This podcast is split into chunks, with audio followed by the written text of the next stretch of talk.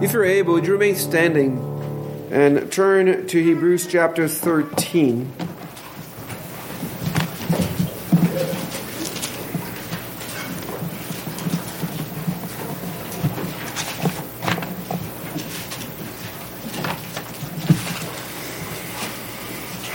chapter Hebrews chapter 13. We're going to start verse 18. I'm going to read through the, the rest of the chapter through verse 25 as we consider the subject of peace through blood.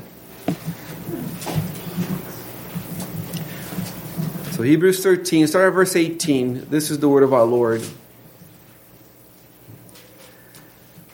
Pray for us for we are confident that we have a good conscience in all things, desiring to live honorably. But I especially urge you to do this, that I may be restored to you the sooner. Now may the God of peace, who brought up our Lord Jesus from the dead, that great shepherd of the sheep, through the blood of the everlasting covenant, make you complete in every good work to do his will, working in you what is well pleasing in his sight through Jesus Christ, to whom be glory forever and ever. Amen. And I appeal to you, brethren, bear with the word of exhortation, for I have written to you in few words. Know that our brother Timothy has been set free, with whom I shall see you if he comes shortly. Greet all those who rule over you, and all the saints. Those from Italy greet you. Grace be with you all. Amen. This is the word of our Lord. Let us pray together. Our Father in heaven, we pray that in our weakness you show yourself strong as we consider this portion of your word. For asking in Jesus' name, amen.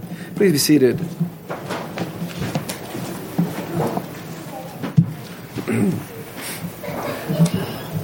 This morning, I want, to, I want to consider with you the most beautiful blood passage of the New Testament. There are several blood passages in the New Testament. Uh, and this one is probably the most beautiful one in this great benediction and doxology that we find in verses 20 through 21.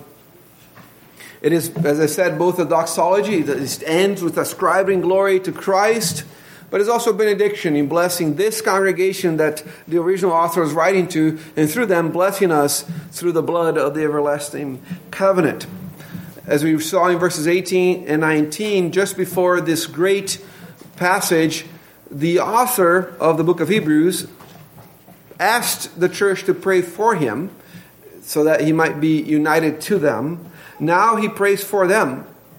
And in this prayer, he tells us who God is, what God does, and how we respond to whom God is and what he does. So these are three parts who God is, what God does, and how we respond to those two truths.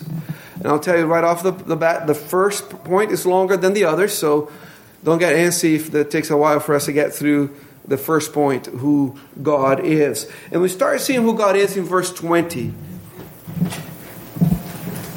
The Holy Spirit says, Now by the God of peace. He addresses God as the God of peace. The Hebrew church, the church that this letter was originally written to, was in turmoil.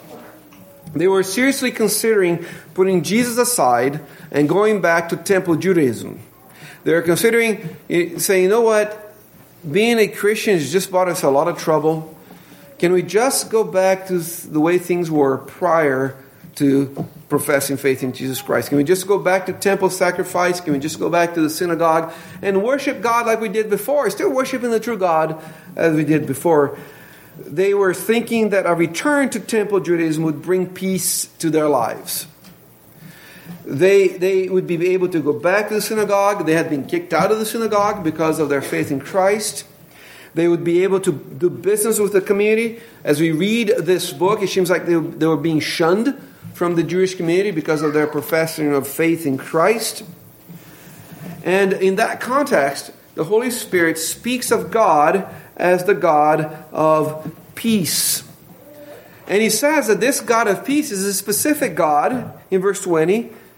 Now may the God of peace who brought up our Lord Jesus from the dead.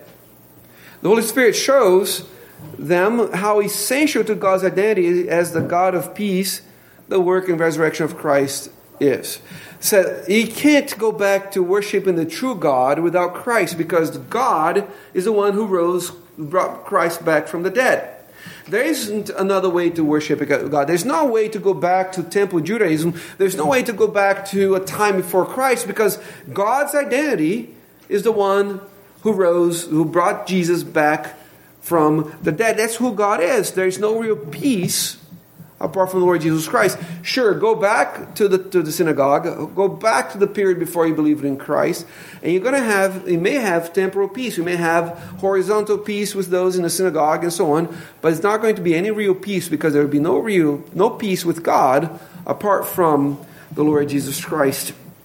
And this word peace is important when it says, Now may the God of peace the Hebrew or the biblical concept of peace includes the absence of conflict, the absence of turmoil, but it's much closer to our concept of wholeness, of completeness, than just the absence of conflict. It's a more positive uh, idea than just not having any fights or conflicts in your life. It is something like having someone present in your life, the Lord Jesus Christ. That's what the concept of peace in the scriptures is that the presence of God and further revealed to us as the presence of the Lord Jesus Christ. Remember that Jesus Christ is prophesied as being Emmanuel, God with us. And that's what peace is, is the presence of Christ in our lives. And even though it doesn't show in our English translation, when the author of Hebrews says, Now may the God of peace, he says, May the God of the peace, the peace. There's a definite article here. May the God of the peace. This is not a general peace is not a general sense of peacefulness, but the very peace, the very completeness, the very wholeness and satisfaction that a human heart craves. Is the very peace, is the peace that our heart has been craving. The implication of the word the is that this peace cannot be found anywhere else. It is the peace we need. It is the peace we crave. It cannot be found anywhere else except in the God of the peace who brought the Lord Jesus back from the dead. The source of this peace is God. Therefore, our relationship with Him and prayer to this God of peace brings peace. There's no way to have peace apart from the Lord Jesus Christ. Remember what the Apostle Paul told us in Philippians chapter 4, verse 6 and 7? 7 Be anxious for nothing, but in everything by prayer and supplication, with thanksgiving, let your hearts, your requests be made known to God. And then he says, The peace of God, which surpasses all understanding, will guard your hearts and minds. How? Through Christ Jesus. Notice that the result of bringing everything before God, all the issues that are causing you to be anxious, is not necessarily a change in circumstances, but a removal of anxiety. When Paul says, You pray when you're anxious and bring all your anxiety before God and you give you peace, it doesn't say, I'm going to remove the things that are causing you to be anxious, but through the Prince of Peace, your very anxiety is removed. That happens because at that moment, we are finding our wholeness and satisfaction in God, not in the issues of life. As we stand before the God of peace, who brought again our shepherd from the dead, at that very moment, we are beholding him. We're satisfied with him. We're complete in him, not with the things that are going on in our lives. And if we are complete in God, and he promises to never leave us or forsake us, then our hearts will be guarded against anxiety.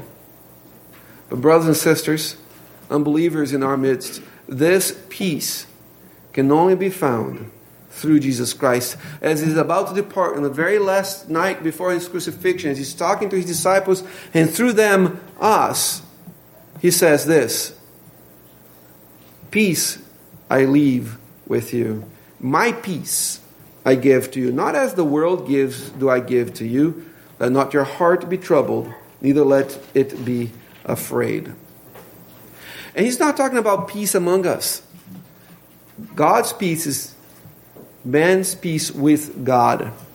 That's the ultimate peace. Our God is a God of peace because He established peace with us. In Romans 1, in Romans 5, verse 1, the Apostle Paul says that we having been justified by faith in Jesus Christ, we are at peace with God. Believer, God is not angry with you. God is not shaking his fist at you. He's not frowning upon you. He's at peace with you if you have been justified in the Lord Jesus Christ because He is the God of peace through the Lord Jesus Christ. God does not only exemplify peace, but also promotes peace, wholeness among His people.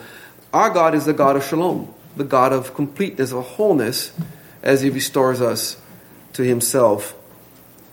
So God is the God of peace, but He's more than that. He's the God who raised our Lord and Savior Jesus Christ from the dead. God is the God of peace because of the Lord Jesus Christ Himself. God raised His Son from the dead because of the blood that Jesus shed on behalf of those who believe in Him.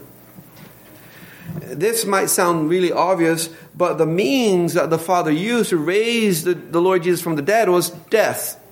To which you would say, that's really obvious because you can't really raise somebody from the dead unless they are dead.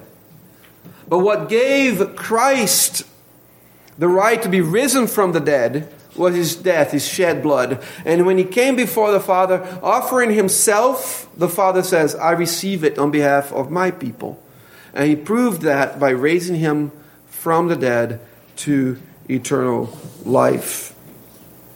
The resurrection is a declaration that what Jesus did worked and we can know God as a God of peace. So earlier on in the book of Hebrews, in chapter 9, the author says, Not with the blood of goats and calves, but with his son, his own blood, he entered the most holy place once for all, having obtained eternal redemption. People of God, Jesus Christ, as it were, on that Friday, walked into the spiritual tabernacle, as it were. This is figurative language, but it gives us the picture. He walked there not with a goat, not with a bull, not with a not with the blood of animals, but offering himself.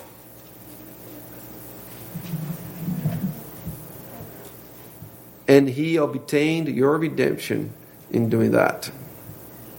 That's what God is is a God who, through Jesus Christ, is a God of peace, the one who obtained your salvation once for all.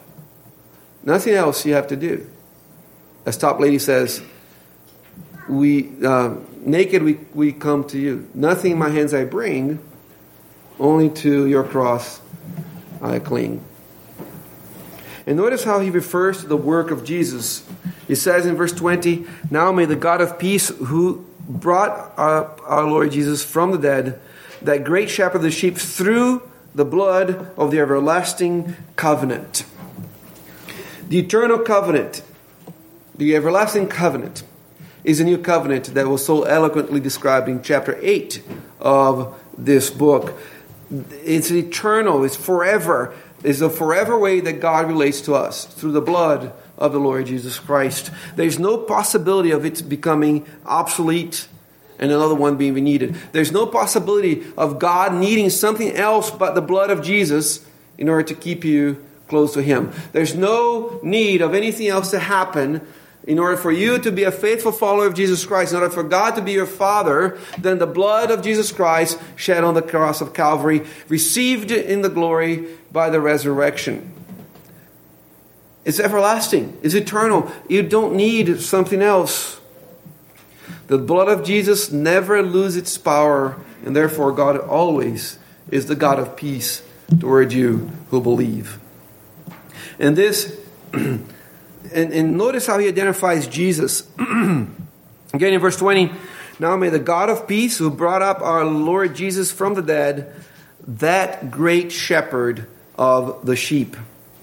The identification of Jesus as the great shepherd of the sheep plays a big part in God being a God who makes his people whole, complete, satisfied.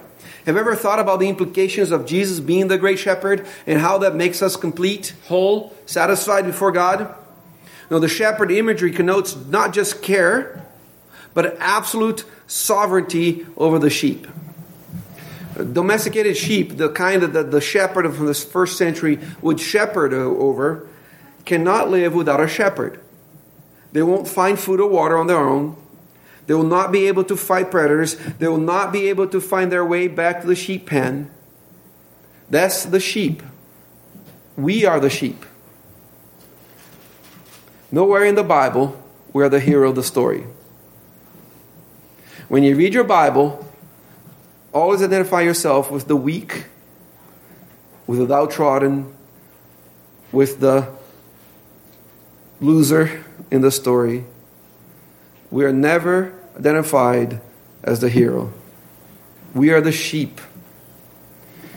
We need to identify ourselves as the sheep, and Peter says, For you were like sheep going astray. And the God of peace did not leave us to ourselves, He gave us a shepherd. So Peter concludes, For you were like sheep going astray, but have now returned to the shepherd and overseer of your souls. Who is that? The Lord Jesus Christ, who is the great shepherd of the sheep, who shed his blood for you. And make no mistake about it, we didn't return to him because we found him attractive. As a matter of fact, Isaiah 52 and 53 tells us that he was very unattractive to the natural man. We came to him because he sought us out and brought us back to the fold. Your shepherd went after you and brought you into the fold because the blood of the everlasting covenant. Jesus himself says, I am the good shepherd, and I know my sheep and am known by my own, as the Father knows me, even so I know the Father, and I lay down my sheep, my life for the sheep. And the God of peace creates peace in our hearts and lives as we trust our shepherd fully. The closer we are to Christ, the more we are trusting Him, the more peace we experience in our lives. Notice that Jesus is the great shepherd. There isn't anyone greater or who can do a better job than he can do in bringing peace, wholeness, satisfaction to us. And our great shepherd is a tender shepherd. He will feed his flock like a shepherd. He will gather the, lamb, the lambs with, in, with his arms and carry them in his bosom and gently lead those who are with young. That's our shepherd. That's who God is. The God of peace who brought our Lord Jesus Christ from the dead, the great shepherd of the sheep. Now, what does God do? We, this, is, this is all description of who God is. Now, let's look a little bit of what God does in verse 21. Make you complete in every good work to do his will, work in you what is well pleasing in his sight. That's what God does. God equips us. Now, keep in mind that this equipping is still in the context of God being a God of peace. And to make complete, as it says, is to put into proper condition, to equip, to restore, to mend. This word used in verse 21 where it says that God is making you complete is used in Matthew chapter 4 to talk about the disciples mending the net. They are at the shore mending the nets because you can't, if you have huge holes in your nets, you're not going to get any fish. So, in order for the net to be properly used, for in order for the net to function as it was intended to be, it has to be mended. That's what this word "make you complete" is. That's the exact same word. It is also used used of the restoration of a brother who fell into sin. In Galatians six, it says, "Brethren, if a man is overtaken in any trespass, you who are spiritual, restore such one. Again, that's the idea of mending. In extra biblical writings of the first century, this was the word for making a bone, uh, setting a bone straight. Or somebody dislocated an arm or broke a leg, they set it straight. That's this word for making you, uh, to make you complete in every good work. That's what God does. Your God of peace does that to us. And how does, how does He do that? How does God equip us through the blood of the eternal covenant to be whole, to be satisfied, to be at peace? In our translation, we read, in every good work. But it's a better way to think of it with every good work. He equips us with every good work. God equips us with every good thing that we need to do so, so that we can do all that He calls us to do. There's absolutely nothing that we need to be whole, complete, satisfied that God does not provide us through the blood of the eternal covenant. The blood of Jesus equips us completely to do what God designed us to do. We don't need something else. And notice the sufficiency of this equipment. He equips us to every good, with every good thing. We are, all, we are often tempted to seek peace, wholeness somewhere else, just like the Hebrew Christians were. We're tempted to say, you know what, this Christian thing is not working. We're going to run to something else. So, so we run to substances to provide the peace and wholeness that only Christ provides. We run to relationships to provide the peace and wholeness that only Christ can provide. We run to arrogance to provide the peace and wholeness that only Christ can provide. If, we, if I think highly about myself, maybe I'll feel whole. We run to our body image to provide the peace that, and the wholeness that only Christ provides. We run to our sexuality to provide the peace and wholeness that only Christ provides. And in the running, we leave behind every good thing that is entirely sufficient for our wholeness and satisfaction. And those things we run to may even provide a temporary relief. We, might, we may find some peace in these things for a little while, but eventually they will only destroy us. So, people of God, your shepherd equips you. So instead of running away from him, we need to run to him, into him, to be satisfied with him. And the God of peace equips us sometimes directly, but more often than not through means. He equips us through the whole to be whole through the word. In second in second Timothy chapter three, verses sixteen and seventeen, uh, Paul says that to every all the scriptures inspired by God and is good and profitable for several things, so that the man of God can be fully equipped, uh, uh, can be complete, fully equipped for every good work. That's the same word here in Hebrews 13. The Word of God, as we read it, as we hear it proclaimed, equips us to do everything that God calls us to do. God equips us to be whole through His Spirit. John, in, in John 16, Jesus says that He's going to send His Spirit, and the Spirit is going to lead us into all things. God equips us to be whole through His shepherds. In Ephesians 4 11 and 13, Paul says that he gave pastor teachers to the church so that those pastor teachers could equip the saints to do the word, the work of the ministry. God equips us to behold through his people. In Ephesians 4 again says that as the people are equipped by the pastor, they then build each other up to the completeness of their head, the Lord Jesus Christ. So God is equipping us, and God is at work in us. Because of Jesus Christ, the Father works in us to want and to do what is pleasing to Him. And when we run from Christ and try to find wholeness and peace somewhere else, we also are running from the work of God that makes us satisfied with obedience to Him. So a lot of times people say, you know what, I'm feeling down, I, I don't feel whole, I don't feel at peace, I'm just going to stay home today. Or, you know, I, I really feel I'm, I'm down, I don't feel satisfied, I don't feel peace, I'm not going to read my Bible, I'm not going, to, not going to pray. And in doing those things, we're actually forsaking the very things that God has given us, the means to help us be at peace and whole in Him. So the time to be at church is all the time. But especially those times where you don't want to be at church. The time to read your Bible is all the time, but especially those times where you don't feel like doing it. The time to pray is all the time, especially those times where you don't feel like doing it. Do you know who loves when we are not in church, when we're not praying, when we're not reading the Bible? Satan does. Because he doesn't want you at peace. He doesn't want you to fulfill, find your fulfillment in Christ. You'd be happy if you keep on running away and find your fulfillment in all these other things that will distract you from Christ and would not give you any eternal peace.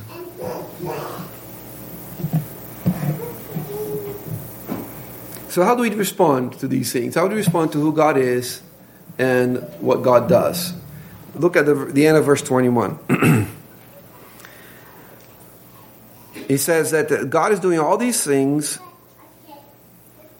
through Jesus Christ, to whom be glory forever and ever. Amen.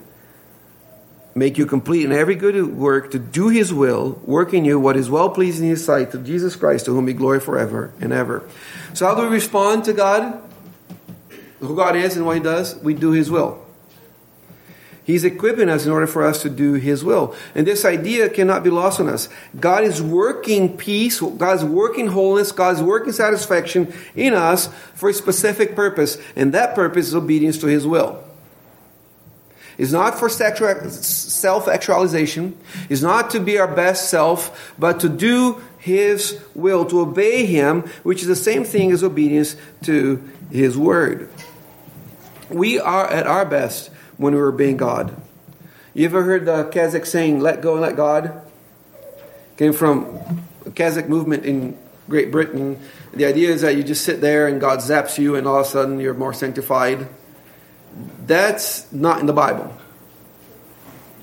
The, the idea of let go and let God is not in the Bible. Maybe if we changed a little bit and said, let go and let God and do whatever the Bible tells you, that would be more accurate because that's what we are being equipped to do. Paul tells us that he marries these two ideas that God is working in us as we work to do his will in Philippians 2 12 and 13. So we do his will and we respond also by glorifying Christ.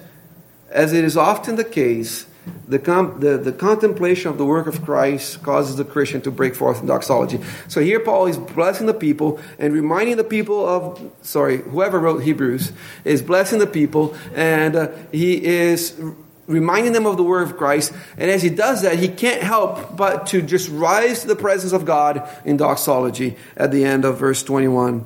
To whom be glory forever and ever.